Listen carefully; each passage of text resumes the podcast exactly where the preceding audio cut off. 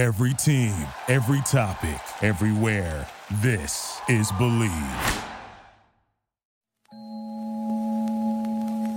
If you haven't heard about Anchor, it's the easiest way to make a podcast. Let me explain. First, it's free. How much better does it get? Second, there's creation tools that allow you to record and edit your podcast right from your phone or computer. Third, Anchor will distribute your podcast for you so it can be heard on Spotify, Apple Podcasts, and wherever your audience is tuning in, your podcast will be there. Fourth, you can make money from your podcast with no minimum listenership. Look at us. We have less than 100 listeners per episode, yet we still make money on ads. Granted, it's not a lot, but we still make money. And finally, it's everything you need to make a podcast in one place. So, download the free Anchor app or go to anchor.fm. That's Anchor, the thing you throw off your boat, .fm to get started.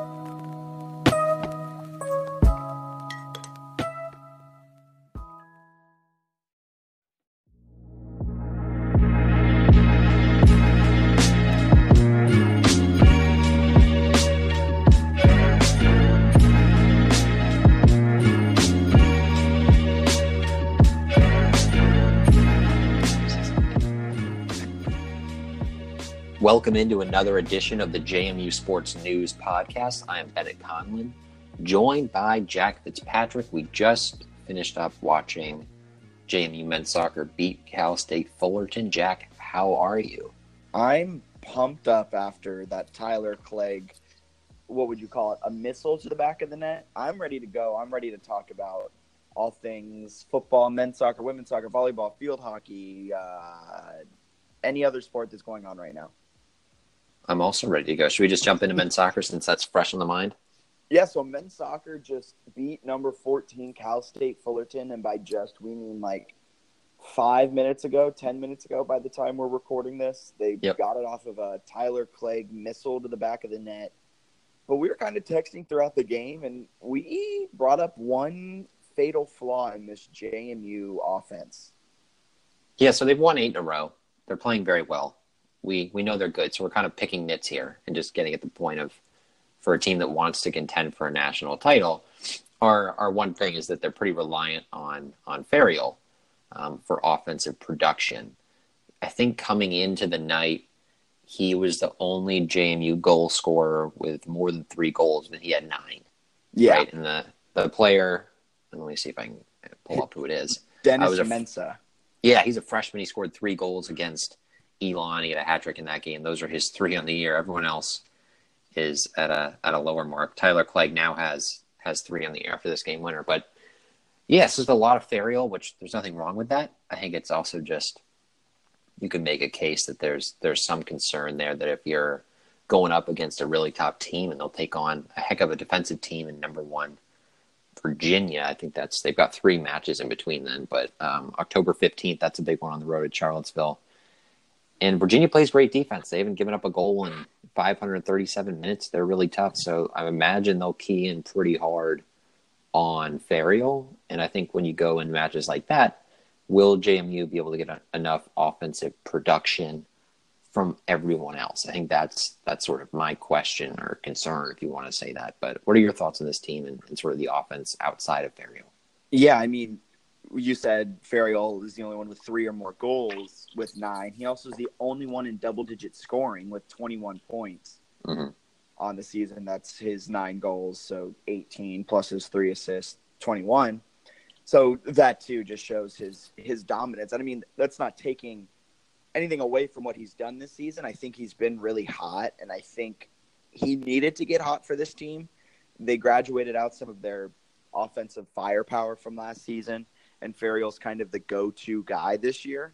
Um, I know when we had Noah Ziegler on, he kind of mentioned a couple other guys who were starting to step up into a role, but since then, since that Wake Forest game, it's really been the Manu show. And yeah, there's nothing wrong with that, but when they play UVA coming up, they're going to key in. Cal State kind of keyed in on Manu tonight. Yeah, he got a good couple shots on goal. He had a couple opportunities. That just shows you how good he is as a soccer player that when he's being keyed in on, like he can still make those opportunities.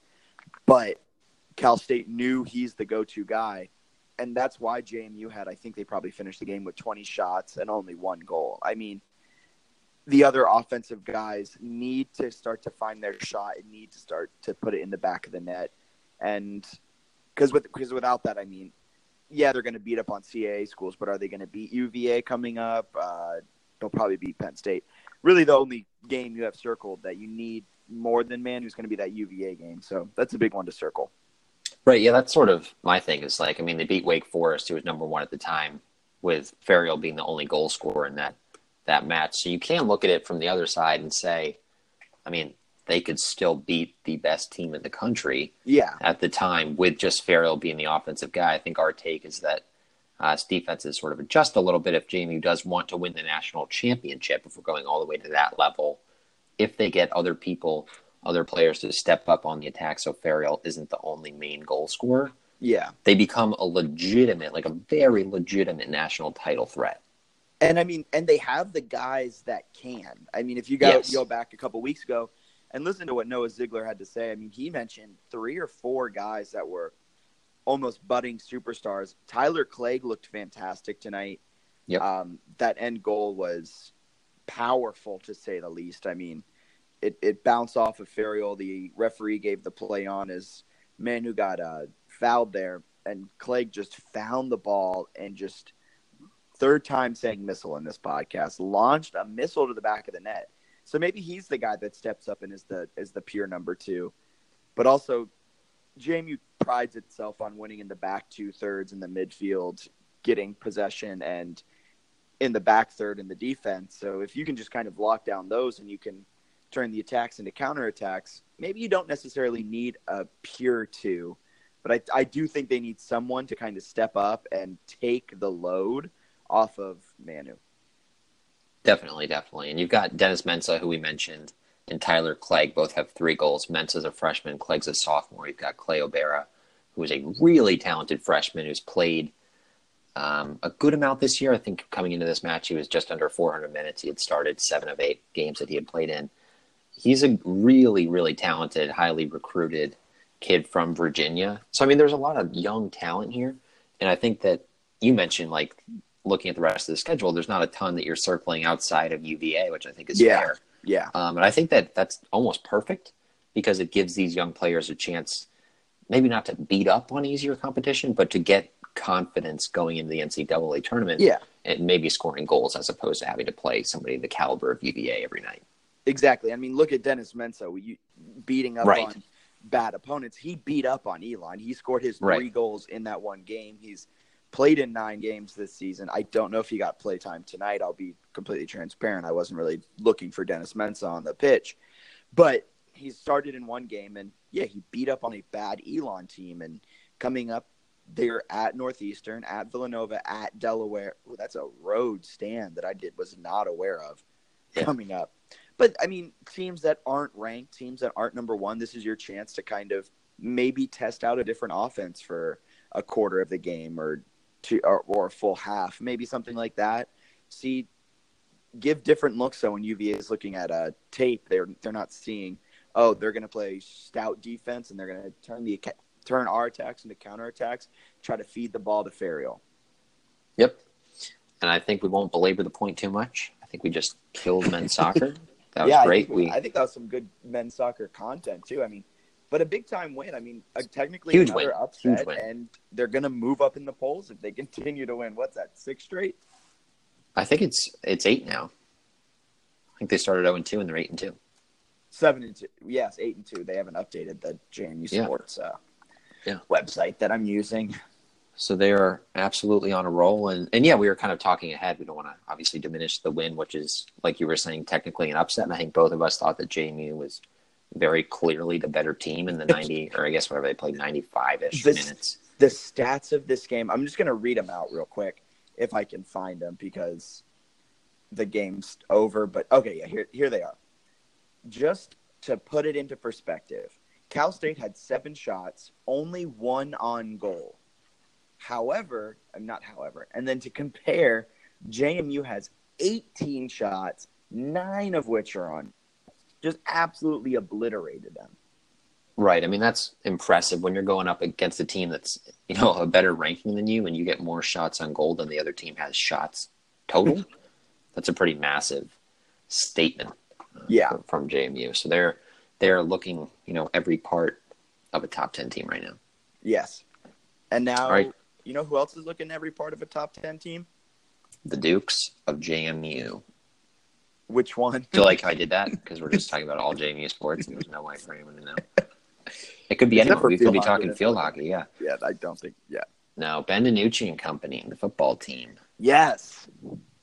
Yes. They look Yes. great. I just remember last week with Lawrence. That's all I could say. That was our transition was just yes. Yes. But football Yeah. looking great. Just beat down on Elon. Is this the time we over exaggerate and say this is the best JMU team we've ever seen? We should get we're getting close to that time where we overreact Yeah, to I if, everything that's happening. I think another beatdown warrants a uh, best team ever. They look really good. I will I'll give you that. Uh, you know, I was impressed with the 45 to 10 win and um, my schedule lined up well for me watching a lot of these games live, unfortunately. Um, but I get a chance to watch like the replay of the games and then go back through sort of play by play and analyze it a little more, which is interesting and enjoyable. Yeah, thank you to Flow Sports for. I won't say it was a quality broadcast, but it was a broadcast. Well, is that Flow Sports' fault? Or is It's not Flow Sports. fault? It's, it's not Flow. It's it's Elon doing the broadcast. And somebody mentioned it on Twitter today. It's it's on the CAA to actually get on their teams for and make them produce quality broadcasts. So I don't blame Flow at all. There's no issue with like the feed buffering anything like that. So Yeah.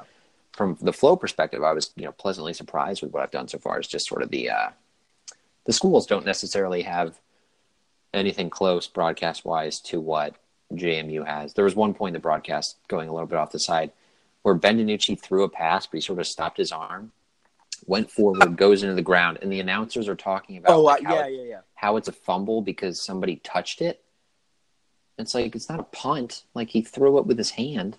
Yeah, there and there were just, eh, yeah. I, I and even if he was punting, if Ben DiNucci was punting with his hand and JMU touched it, it wouldn't be a fumble. It'd just be down. Like, it was just crazy. But um, yeah, other, other than that, it was pretty good. I don't know where I was even going with this point. Other than Um, I get, had a chance to like rewatch the game, Oh, yeah, yeah. and Elon looked um, very much overmatched outside of like one coverage bust early in the game. Um, yeah, I mean, I've been impressed with JMU since the West Virginia loss. So have I. I mean, Ben DiNucci's been efficient. Um, the running game is working. Kind of what surprises me the most is the offensive line. Last season, they kind of seemed disjointed. The beginning of this season, in the first couple of games, you almost kind of sat back and you're like, all right, this is the second year, third year of you guys being in at JMU playing together. And the problems that there were last year seem that they aren't completely fixed. But as of late, it seems like they fixed them and now everything's firing on all cylinders. Yeah, I took a bunch of notes um, on different position groups, and the one on offensive line is that they're they're just like moving people off the ball. and they're they're blowing people up, and they're creating holes for pretty much every running back throughout the game. Um, Raymond Gillespie was awesome um, on the left side of the offensive line. Fornadel was was his usual self. He was great. um, Bethea was really good. I mean, they were just Elon's defensive line looked overmatched, right? It looked like Yeah. a team that, that wasn't ready physically, and I think that's something that that JMU is able to do because of how successful they are in recruiting and things like that. But this is what we expected last year, and it just never happened. Yeah, the, the last season after the William and Mary and Richmond beat down, Mhm. we were thinking that this is that Elon game was going to be like this, and the rest of the CAA was going to be like this, and it never happened. But also, I'm I'm now more hesitant after last season to kind of start saying bold things. Yeah, this team looks great, but they played St. Francis and Morgan State, and it seemed like a bad Chattanooga team that got overhyped in the offseason. Right. So this was Jane good win. And I mean it was a great win. The offensive line looked fantastic. Secondary got burned a little bit, but got bailed out by receivers having bricks for hands. yeah, there were a lot of drops. But overall, I mean, I don't think it matters how good or bad the secondary is when the defensive line can get into the backfield in 0.2 seconds with Ron'Dell and Daka and Adeeb Atariwa and Mike Green and I'm out of starters. But like this team's good, but I don't want to say anything more. I don't want to jinx it because I know it happened last season. Right, right. Yeah, I mean, I think that they've done it against slightly better competition, but I will agree that I mean, like St. Francis and Morgan State and Chattanooga, you're saying is a little overhyped, and Elon honestly might not even be a playoff team. Yeah, they so they're they they were barely a 24, and right. I I think they're out of the poll now. Yep, yep, they are, and Stony Brook slid into number 24, so it'll be sort of a similar test, uh, road test against the number 24 team. Again, we'll see what happens there. But before we get on to Stony Brook too much or, or anything else, I had one take for you. Oh, I, I love takes. Let's go. Let's go. Okay. So we talk about this a lot. We're going to talk about it. We have a shameless plug here. A roundtable coming out probably Friday morning um, with you, me, man, and Chase Kitty. Such so I man, that was some of my best writing of all time. So it's going to be a lot of fun. Fun to read. Should be exciting. Um, but in there, I think we talked about the running back by committee. I think that was yeah, the question. We did. Well, I was listening to the JMU Sports Blog podcast. And I think I'm I'm on board with what Rob was saying, which is I'm not really hating the running back by committee approach anymore. So, writing the round table, I had to stick to my guns. My guns yes. being anti running back by committee. I'm still against it, but I put a little caveat in the um, in the round table that I'll kind of spoil now for the listeners. I don't think it's as much as a running back getting into his rhythm as it is the offensive line opening up holes. Yep. So as long as the offensive line has their rhythm, I don't care if it's Vanhorse, Austin Douglas, Latrele Palmer, who we'll talk about later, who's an absolute monster, mm-hmm. or or Percy or Hamilton. Like they'll get going because the offensive line is now in their rhythm. Right. I think that's sort of my take as well. Is just, I mean, if you have Percy, Jawon, Van Horst, Douglas, Palmer, why not give them the ball? You know what I mean? Like, why not yeah. use those guys if you have them? Yeah. And if you've got the offensive line creating big holes that pretty much anyone on the team can run through, then yeah, keep everybody fresh. It means you have one back in the game who is constantly fresh, uh, yeah. which is really tough to defend. And from what I've seen, at least from what I've watched and and sort of rewatched, I don't think there's much of a drop off between, you know, somebody like and, someone um, like Hamilton or Percy. Yeah, and I think oh, I completely lost my train of thought here. Uh, what was it? Man, this oh, this wasn't my point, but another point I had to make. I think Palmer's now leapfrogged Douglas in depth chart I don't think we'll see Austin Douglas as much as we have. And I think we'll start seeing a, a healthy dose of Latrele Palmer, especially in those uh, short yardage situations. But man, did I forget my point before that. And um, if it comes back to me, I'll say it. Perfect. But yeah, I was, I'm with you on the Palmer point. I think that he was someone before the year that I forget what article I wrote about him, but I did write about Palmer and sort of said like you know, just given his size, like he makes sense as the short yardage guy. Yeah. And he's been really successful. He doesn't do a lot of a ton of like juking and anything like that. He's pretty much just hit you in the mouth, go forward and you know, make one or two yeah. cuts. He's got a really good stiff arm for a freshman too. I think JMU Duke Blawug with the W. Yes. Um, tweeted a gif of Marshawn Lynch. And right. like, does Latrele Palmer remind anyone of this? And being a Seahawks fan, like I don't take that lightly. But Latrele mm-hmm. Palmer, the way he kind of runs and, and is as a player, he does kind of remind me of Marshawn. Kind of an angry runner. He's going to hit you in the mouth. He's not necessarily going to make you miss, but he's going to make you hurt. And you got the hair. You got the yeah, matching got hair. hair. Yeah. But yeah, no, he's a he's a really good running back. Um, been excited about him. Looking through all the notes that I that I have. I wrote Palmer is going to be a problem. So that is my note on Latrele Palmer. I think Ooh. defenses in the CAA. It's just crazy to me to think, and I know that, you know, to a certain respect, you need to sort of stay in the present, but assuming people stay healthy, you're going to have Palmer, you're going to have Douglas, and then CJ Jackson who hasn't gotten a, a carry this year, I don't believe, but he's a really talented guy. You got like four years of that, Yeah. including this year. I mean, that's crazy because Douglas and Palmer are great. You've still got Percy and Jawon hanging around. And you got Vanhorse. And I forgot about Vanhorse, right? He's a redshirt freshman. So you got four years of that. I mean, it, they're already playing like some of the best running backs in the conference. It's kind of going to be ridiculous once they, you know, get to their junior and senior seasons. Yeah, I remember the point I was going to make.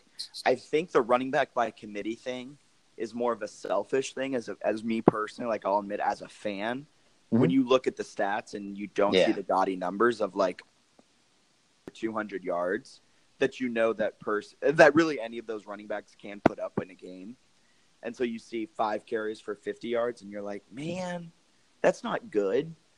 But if Right. you look at it, you're like, oh, that's 10 yards per carry, and also with Palmer, he averaged, I think, like nine yards per carry. And the scariest thing of all, his two touchdown runs were of three yards and two yards. That brought down his average, which means he had fantastic runs throughout that game. he was just so good. Um, and yeah, I mean, he's just a really, really good player. Um, and the other thing I wanted to mention here that I had in my notes is that the wide receivers and the tight ends were, especially the Stapleton brothers, were mauling people down the field with blocking.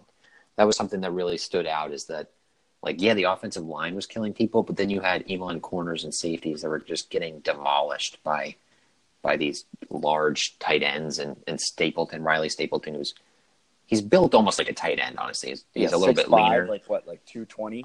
Yeah, I mean, he's probably a little bit leaner, but you look at the NFL, he's not the fastest guy in the world. He might make sense as someone who translates to a tight end. I mean, especially with the way he blocks. So, I mean, that's something, too, that if JMU can block the way they're blocking on the offensive line with the tight ends, with the receivers, and they have, you know, six or seven backs that they feel comfortable going with, I don't, I don't know how anybody on the current schedule is going to be able to stop JMU's rushing attack. Yeah. Now, here's a question for you. We've talked about the good of JMU, their offensive line, defensive line, blah, blah, blah. Everything good. Is special teams, though, their Achilles heel? It's a good question. It's one that they're getting a lot of heat for.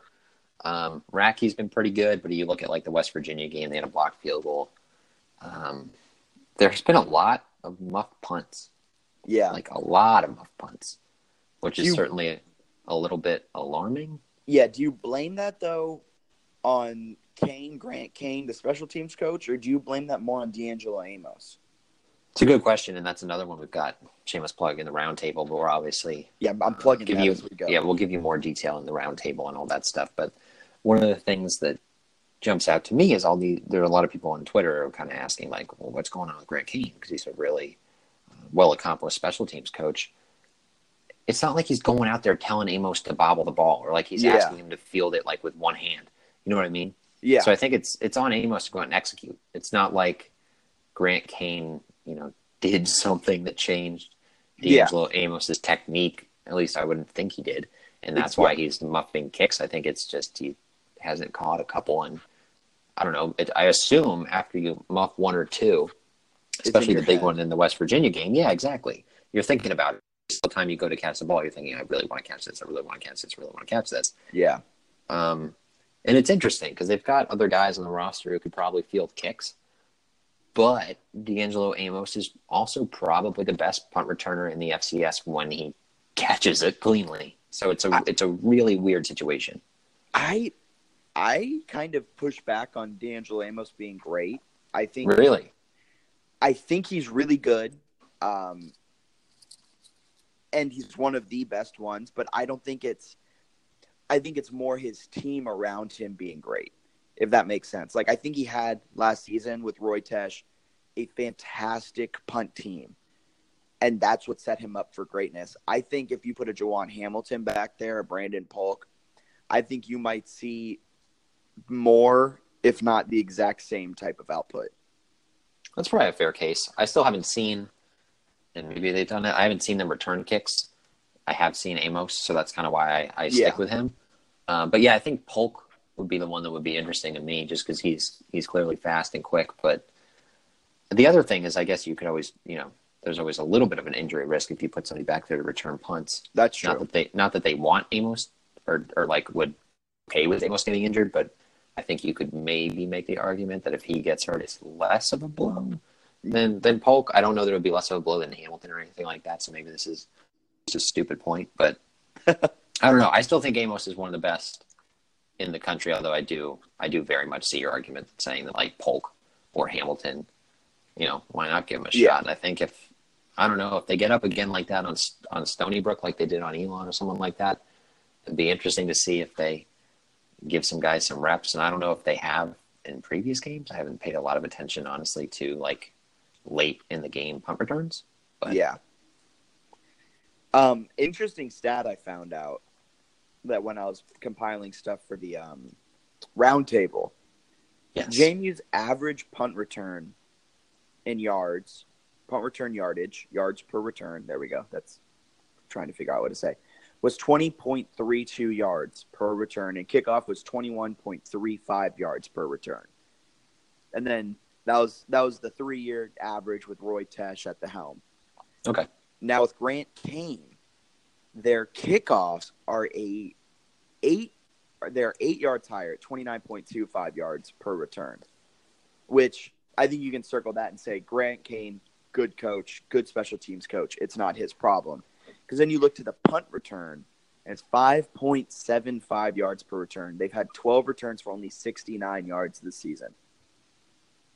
Yeah, that's that is a heck Just of a a fun stat. fact. Just fun fact. Just throwing that out there for the Grant Kane haters. So here's my question for you: Do you think the kick return?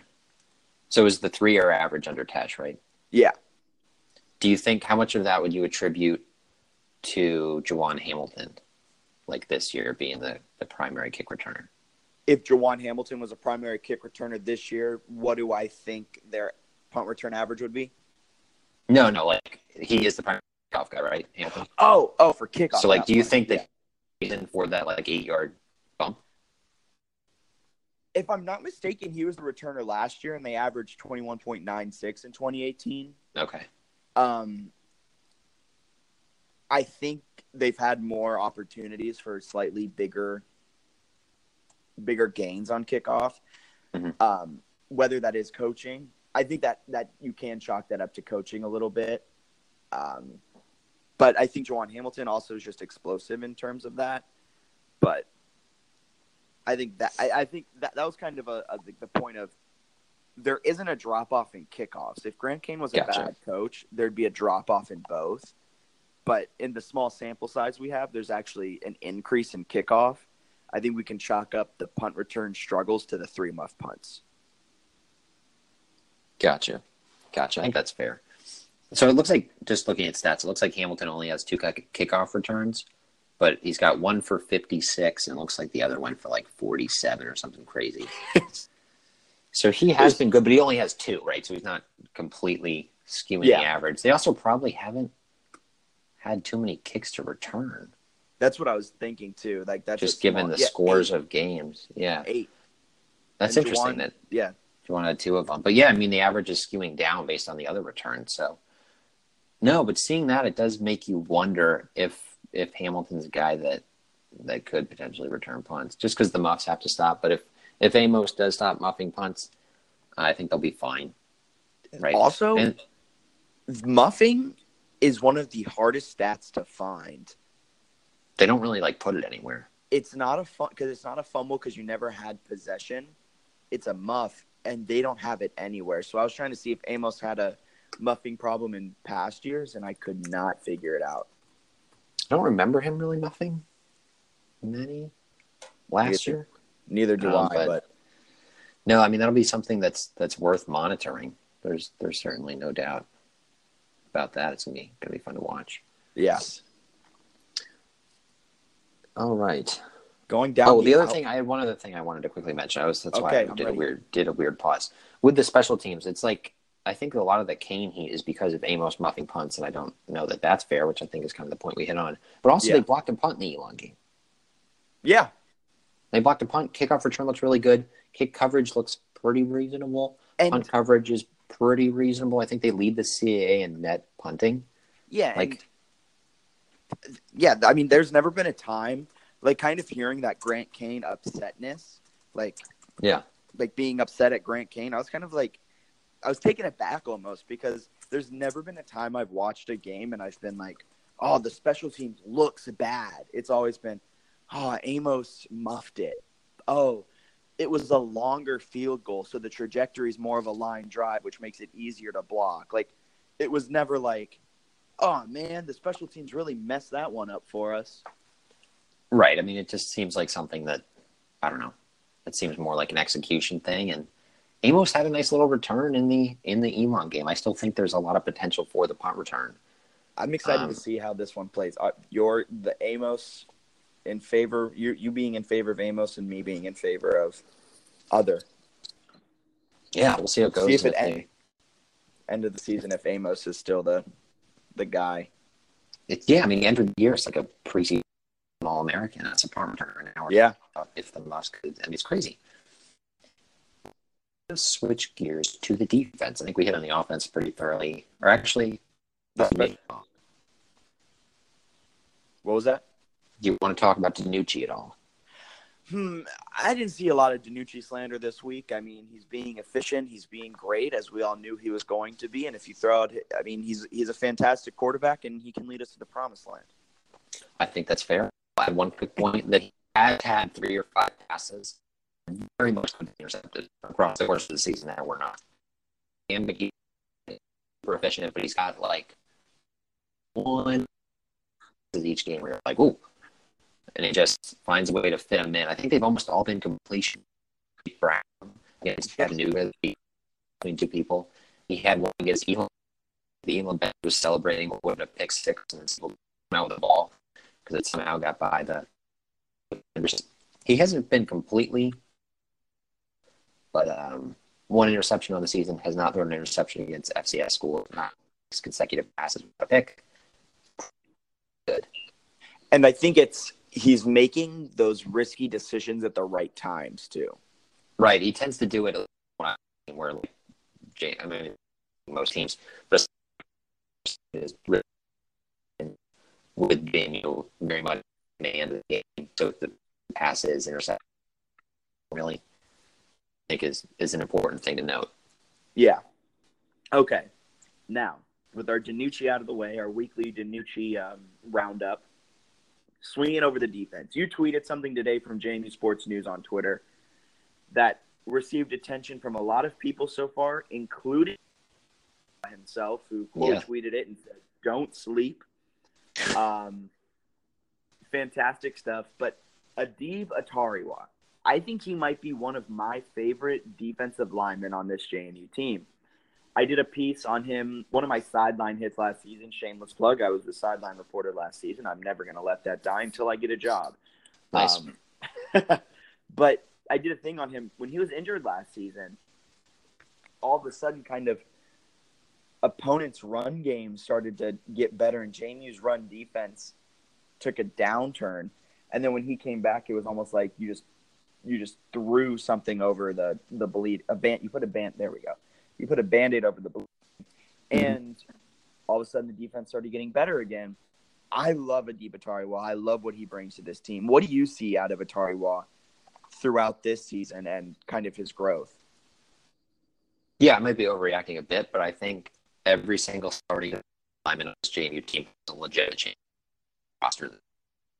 Um, Yes. Before I was I was on the same level deep. I sort of like that argument thought that Green, no Carter, were all like going to have a really good chance of making um, either NFL rosters or at least just getting you know like a, a camp invite or something like that. Well, Atariwa looks awesome. He's still a redshirt junior, so he's going to have next year. But he's been dominant, man. He's athletic. He gets through things quicker than most people expect. He's stood out to me, at least, on offensive line with John Daka and Ron'Dell Carter and Mike Green, which is really impressive from the defensive tackle position. So he's somebody that's just jumped off the page. You look at the speed, the which is pretty good size. Yeah. Um, I mean, if you look to play at the NFL level at defensive tackle, you're probably going to want to be closer to, you know, 290, 300. But I don't know that it would be that hard for him to add 10 or 15 pounds to do next offseason or whatever. I don't know. What are your thoughts? Because he, to me at least, he's just dominating people. Yeah, I mean, yeah, he's dominating people. He's absolutely fantastic.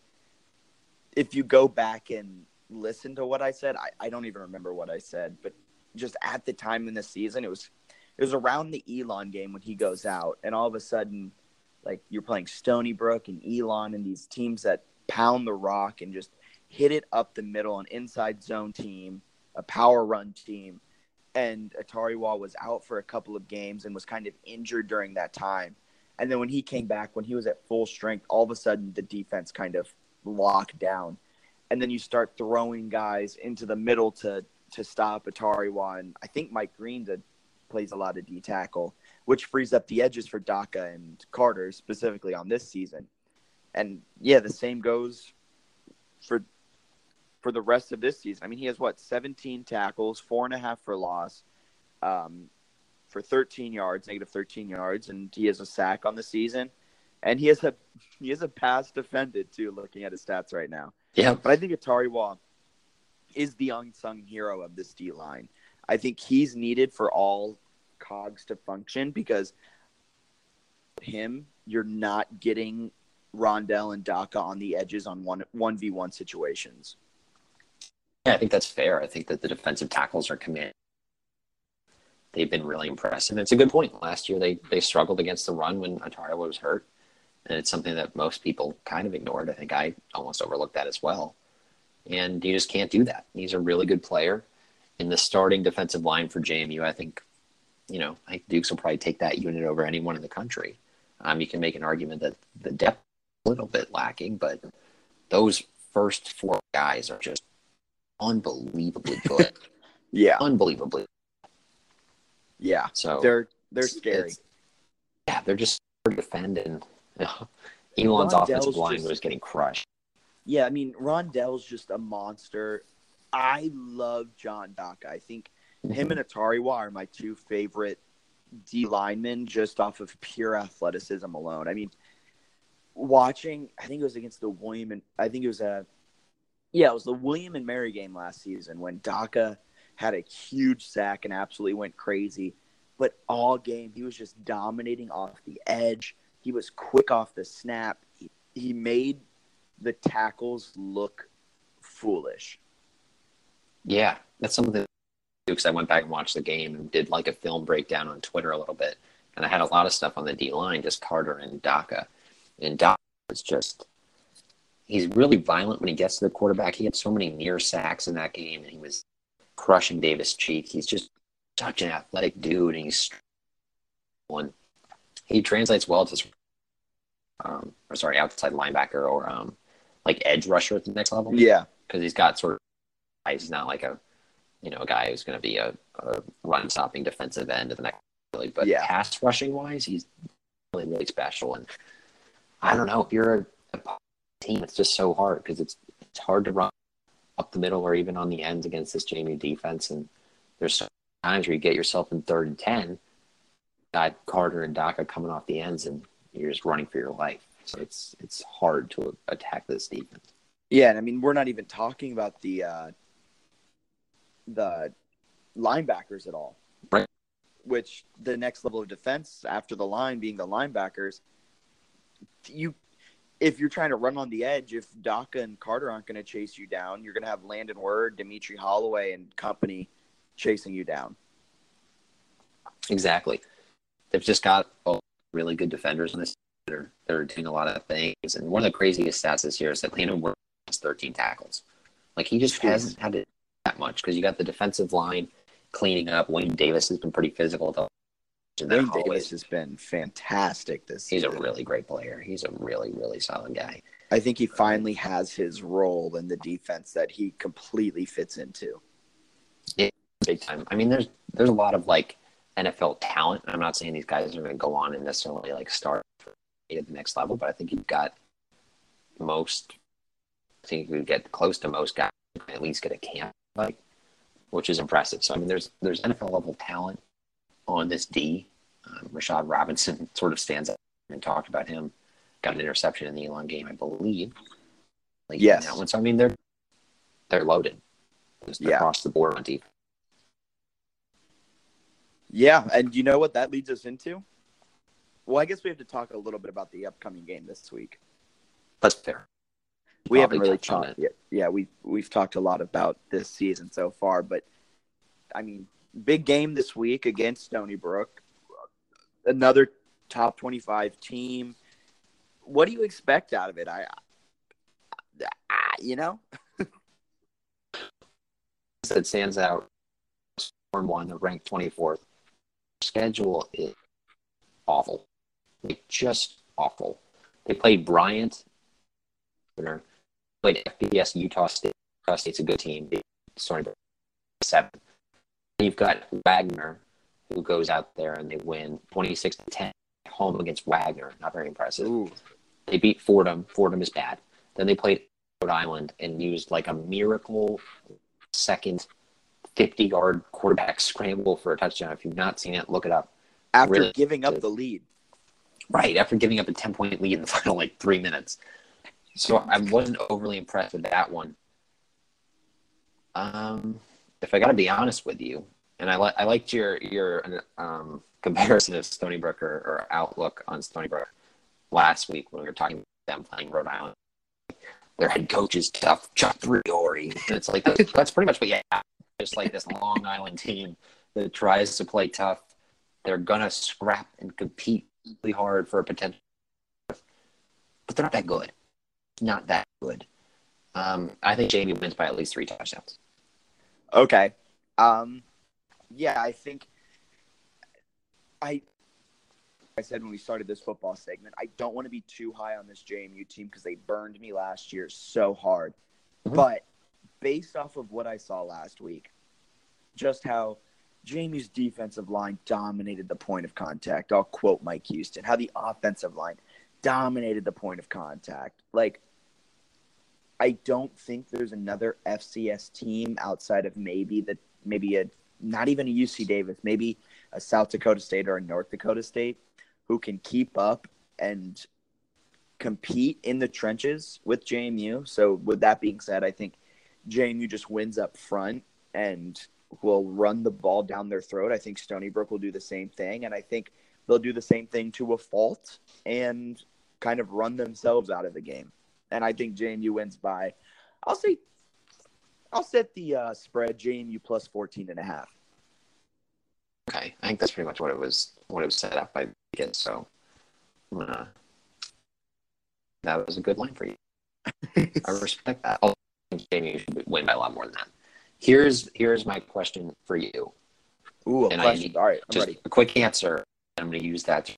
What do you think is the big weakness defense? Oh, we are just plugging this roundtable, aren't we? We are. The secondary, without a doubt, this secondary is their weakness. Okay, I think that's a fair point. I agree with you there. Here's the issue: Stony Brook kind of struggles at throwing the ball. So JMU's weakness on defense, it's not even a huge weakness, but the one that really stands out is probably the secondary.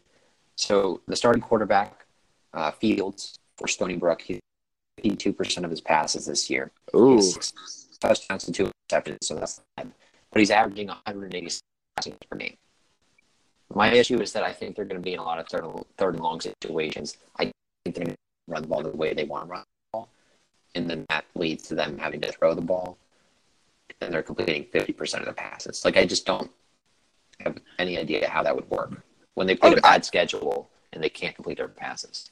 Yeah, I, I like that. That's a really good point. Um, I'm going to stick to my 14 and a half. Um, And with that spread, I'm telling, I'm telling you guys, he wins by quite a bit. But I mean, we'll see. We'll see what happens. the over. The over is what's the over? I have No, idea. I haven't Okay. checked. Let me wait. Let's stall for a second as I go check the line. What? Yeah, it's a line open.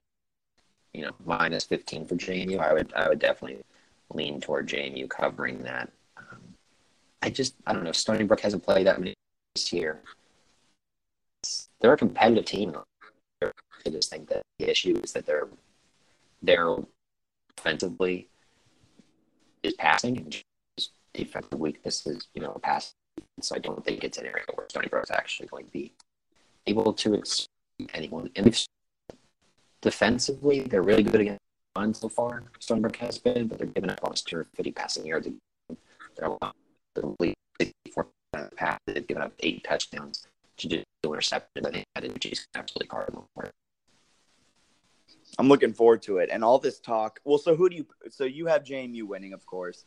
I have JMU winning, of course. You by 21, me by 14 and a half. I like that lead in going into the CAA Thing. It's time for this week's weekly pick'em.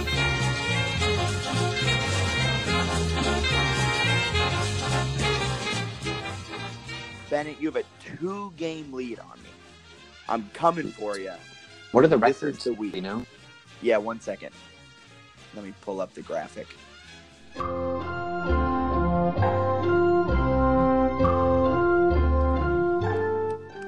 Just add two wins and two losses and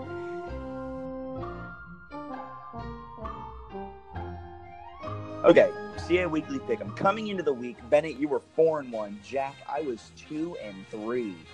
Now you are six and three, and I'm four and five. You picked Oof. all way teams last week, though, which is crazy to me. hey, one, two, and two. Could have been worse. yeah, but if you picked, if you didn't pick all the away teams, you would have gone. Two and two. yeah, probably. Okay. well, no, it would, so- have been two and two, right? Because it would have been the river. Well, not necessarily. If you picked Villanova instead of Maine, I don't know why you were so high on Maine. You would have got. If I had just if I had just picked like one home team Yeah. and like mixed it up, Yeah. If I did all home team. So, what are you talking about? I get what you're saying. I get it. I get it. Yeah. The Albany one is stupid though. Like Albany winning a football game is ridiculous to me. So Well, I, I think that by the also just Mary pick. goes to show how wrong we were on William and Mary. We were just way too high on them. I feel like I deserve most of the blame there. I feel like I kind of got you on the wagon because I was yeah, like, you did. You, they're really competitive with it. You they I was- hunt. Oh, I was ready to die for William and Mary people who were like. That was on me. anti-William and Mary. Hundred percent on me. I laid some money down on them this weekend as well, and that backfired. Huh. oh well. Well, you'll win We it all make mistakes. this week. You'll go Say four what? this week. I also the rating right now, which is a good. Okay, so CA Pick'em, we have Albany, Richmond. Who do you got? I'm about to do this. You're gonna pick Albany. Yeah. I'm gonna pick all Richmond. Richmond just lost to Fordham. It was bad. Richmond's bad. All, but Albany's coming off a respectable win, which is weird to say. I don't know. I mean, I don't think Albany's, but looking back at their previous games, they've actually been more competitive than I thought. Yeah, give me, give me Albany over Richmond. Albany.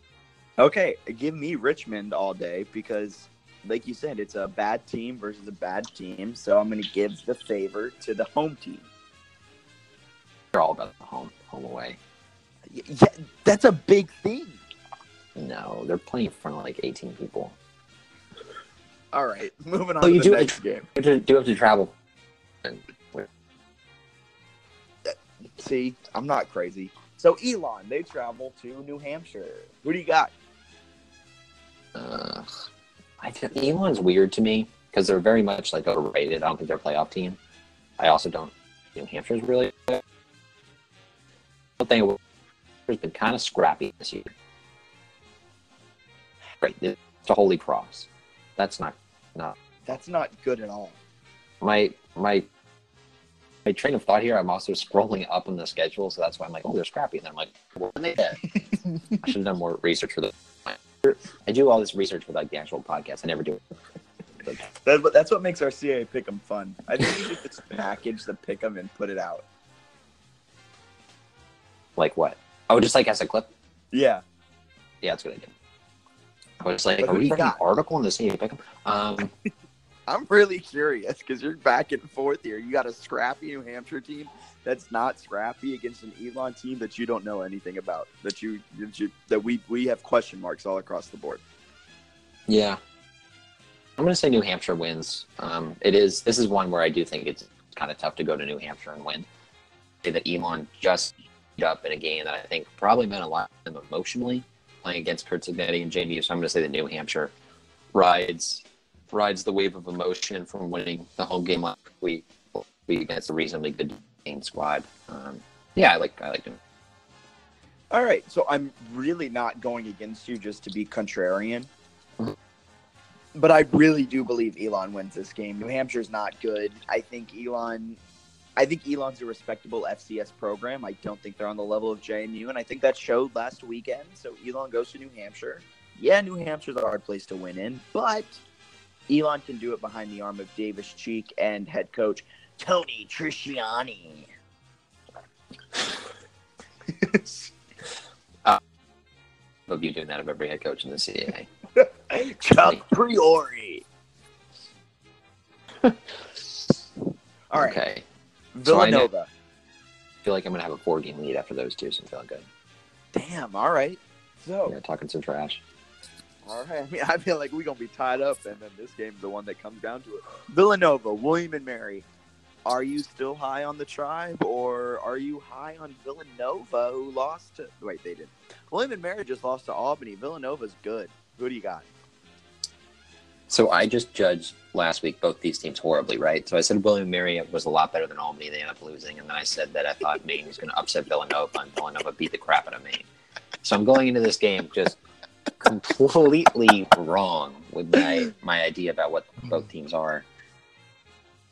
I don't I don't think I can pick against Villanova at this point, just because I think they're playing like a top five team. I think they're one of the best teams in the conference. I think they're probably the second best team. Why do I think you're going to say, but I'm going to pick up against, but I'm going to pick against Villanova? I was actually really tempted to, but I'm not going to. You can't lose to Albany and then have my support when you're playing a top five team. So Villanova on the road, they beat the crap out of Mike London's team, and uh, yeah, let's just roll with that. Yeah, I think with this pick, we're going to be tied after this week. Villanova goes in. That'd be fun. Destroys William and Mary. Absolutely destroys William. Did I say destroys William and Mary? Because they're going to destroy them. They're a good team, both sides of the ball. Yeah, I think I'm. That's the game. The next game I have circled for JMU. Yeah, it's a huge one. That's next week, actually. I didn't realize that. Yeah. So is that how you do your circling, just week by week? Yeah, actually. Then, then after the Villanova game, you know what game I have circled? Is it William and Mary? Yeah, it's William and Mary. And That's that nice. And then do you go Towson after that? And then the yeah. I'm assuming you circle, you know, you circle the uh, the bye week after that. No, actually, the next game I circle is the FCS playoffs uh, second round because that's the next time yeah, okay, playing a real game. Because Richmond and New Hampshire don't matter yet. And Rhode that's Island. Fair. I forgot about them. Hey, Rhode Island can. They'll probably have a lead late in that game and then choke. Actually, in that CA Pick'em week, if I'm down like big time, I might just pick Rhode Island. Bro. You just said you were gonna be tied. Now you're talking about if you're getting killed. Man, your confidence is wavering. I go back and forth pretty easily. Yeah, we're gonna be tied after this. But if I'm down like eight picks three weeks from now, uh, I'm gonna do all upsets. Wraps up CA Pick'em with that one, and then we're gonna just truck along, hit these last couple Olympic sports real. Yeah, we both have JMU for the last one. Which yeah, we picked that about. one. We picked that one before. Yeah, just to clarify, don't forget everyone. That's the late game this week. And are you gonna you're gonna be there, right? Yeah, I am. I'm really excited. Just to talk about that for a second, I'm really excited to go and watch this team like in person because like watching them on a TV in a bar just isn't the same. As much as I love, if you're in the NYC area, come on out to Rattle and Hum West at the uh, NYC JMU Watch Bar we have $6 drinks, uh, $6 beers, $6 house wines, and $6 well drinks. So if you find yourself in New York City on a nice Saturday, come on over to Rattle and Hum West for a nice JMU experience. But yeah, it's wow. just not the it's just not the same watching it there as it is in person as I have for the last four years. Yeah, so let me know how it goes, and also give me a on the next podcast. We'll have to talk about the Stony Brook Stadium because I have never been, and I honestly have no idea what it's like. Yeah, I'm really excited. I, the fall stadium's going to be interesting to see. They mm-hmm. JMU is 0 1 when I go to see them play in the state of New York with your parents in the same stadium. Yes, yes, that Colgate game. I have not confirmed with my parents that they're attending. Okay, but but I know they've, they've talked about it for months, Hmm? But it is they've talked about going for months, but Ah. it is televised, so that may keep them away. Yeah, it's on it's on SNY. Yeah, so they might just just watch it on SNY out of laziness. But I think it's supposed to be. Well, I actually have no idea. I'm basing this off of Charlottesville weather, but is it supposed to be like kind of chilly? Yeah, 'cause Virginia and uh, Well, I Long know it's getting. I know it's like 90 fucking eight degrees in Charlottesville today. I was like, what the hell is going on? Okay, Do we uh, curse yeah, in this podcast? I don't know. It, It was, was like- ninety. Well, we've cursed before. Okay. Well, it was. Yeah, it was Just terrible here. F-bomb. but it was it was awful here, and then it's going to be kind of not cold, but it's going to be under seventy. Saturday, sunny, high of sixty-two. low Yes. fifty-three. Okay, well, it's going to be the like east, football weather then. Yeah, You actually sound like the, like Weather Channel person. That's pretty good. Thanks. Local I- eights. I had a uh, uh, talk show on WXJM uh, Uh, for like three semesters, me and my friends. And like you have to every 15 minutes, you have something you have to say. And I think it was at the 45 minute mark, you had to do weather. And for some reason, I was the one assigned to read out the weather. So I would just, uh, I really, I really uh, figured it out. nice man. It's I impressive. cadence down. Maybe I should go into meteorology. Honestly, you should put out a tape of just weather calls. It'd be hilarious. Also, Huh. Okay. right. Olympic sports. Let's go to women's soccer first. Yes, I have almost nothing on any of these teams because they're not doing anything exciting. But anything you're interested in, I will make something up and rattle it off. here let's just really nothing i'm interested in for a couple of these teams. I just want to kind like just hit their schedule real quick. Yes.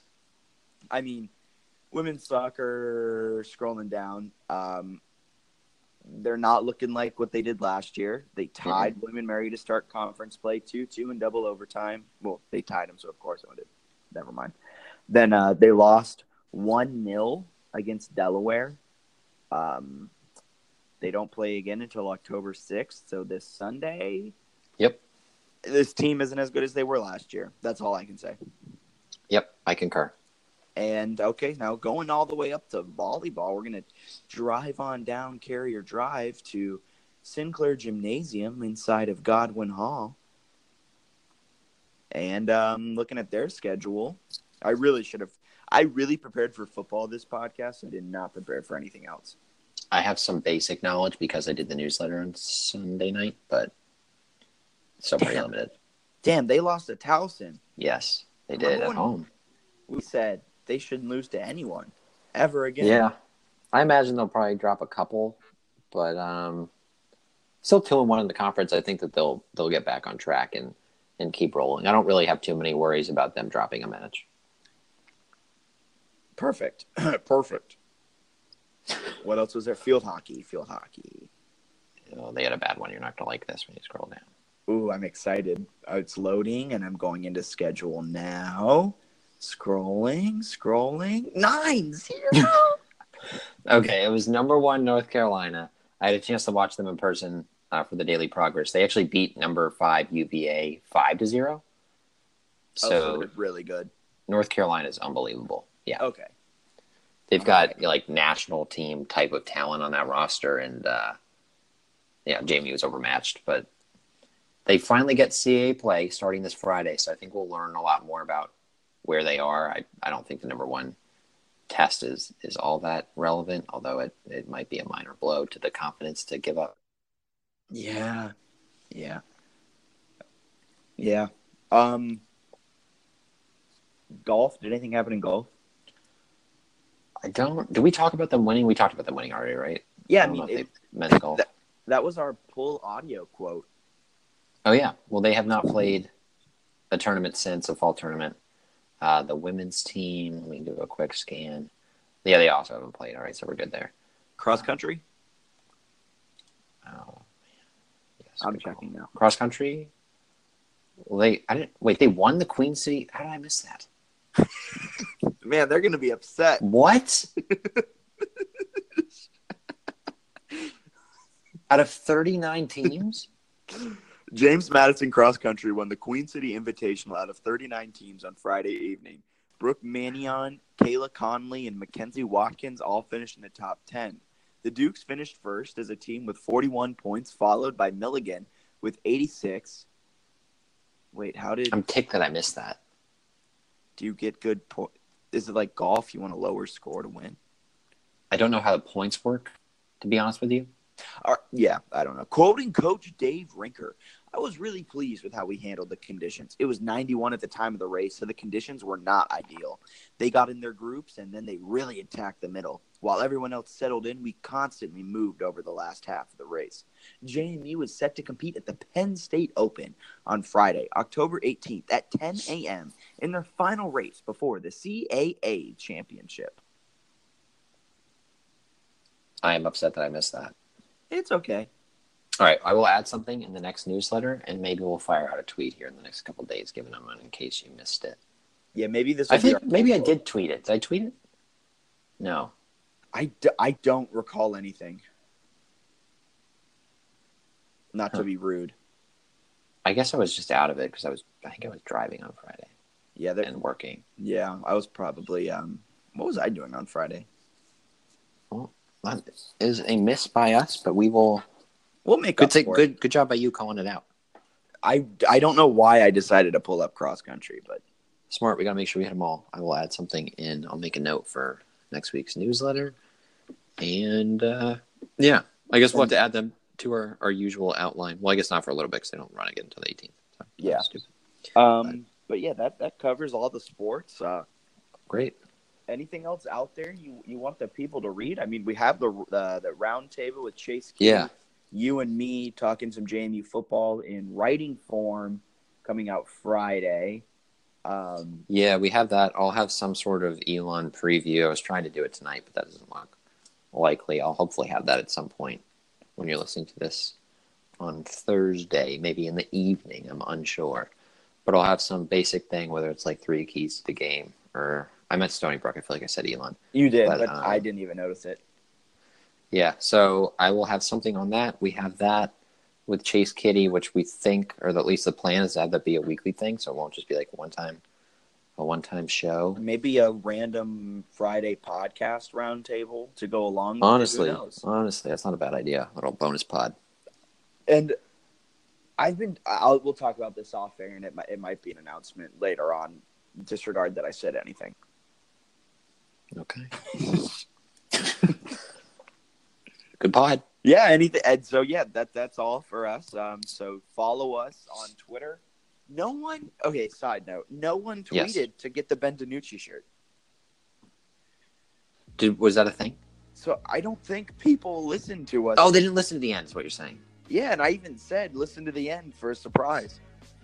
I guess they lose us after a little bit. Uh, it's whatever. I, I understand. But going back to the topic at hand, that wraps it up for us. So um, if you don't already, follow us on Twitter at JMU Sports News. You can find us on Facebook, JMU Sports News. Type that into the search bar. Go ahead and like. Make sure that we're showing up in your news feed so you see all things JMU all the time. And then also check us on over on the World Wide Web that you can head on over to http colon forward slash forward slash www.jmusportsnews.com and you'll see all of our fantastic content there. For Bennett Conley, my name is Jack Fitzpatrick. You guys have a wonderful rest of your Thursday. See ya.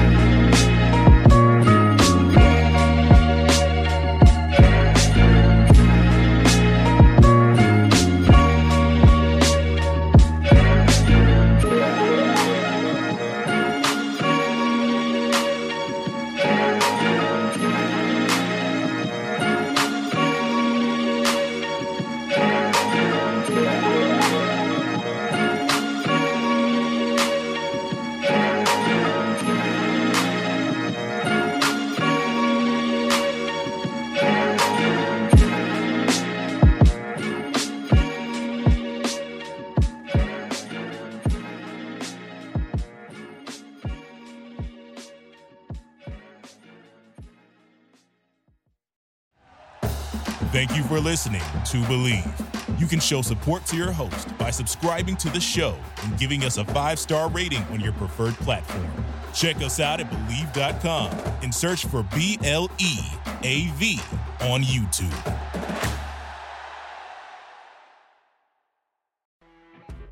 You know, when you're listening to a true crime story that has an unbelievable plot twist that makes you stop in your tracks? That's what our podcast, People Are the Worst, brings you with each episode. I'm Rachel. And I'm Rebecca. We're identical twins who love true crime cases that make you say, didn't see that coming, and we hate the people responsible for them. Listen to People Are the Worst now on Apple, Spotify, or wherever you get your podcasts.